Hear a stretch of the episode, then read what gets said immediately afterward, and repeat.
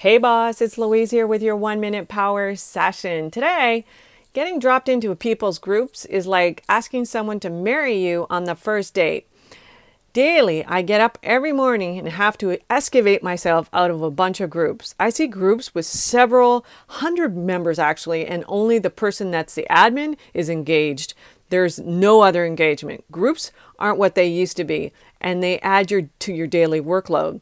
That is why I closed Girl Boss Coaches. I was feeling guilty every day that I missed going in there. Daily prompts, I'm sorry, they're just so fake to me. Concentrate on three areas of your business. Mine is podcasts, emails, and my Facebook feed. As I mentioned earlier this week, one-on-one calls are coming to an end for me. If you want to strategize 2019 with me, go to louisecorville.com slash schedule. Thanks so much for listening. Bye for now.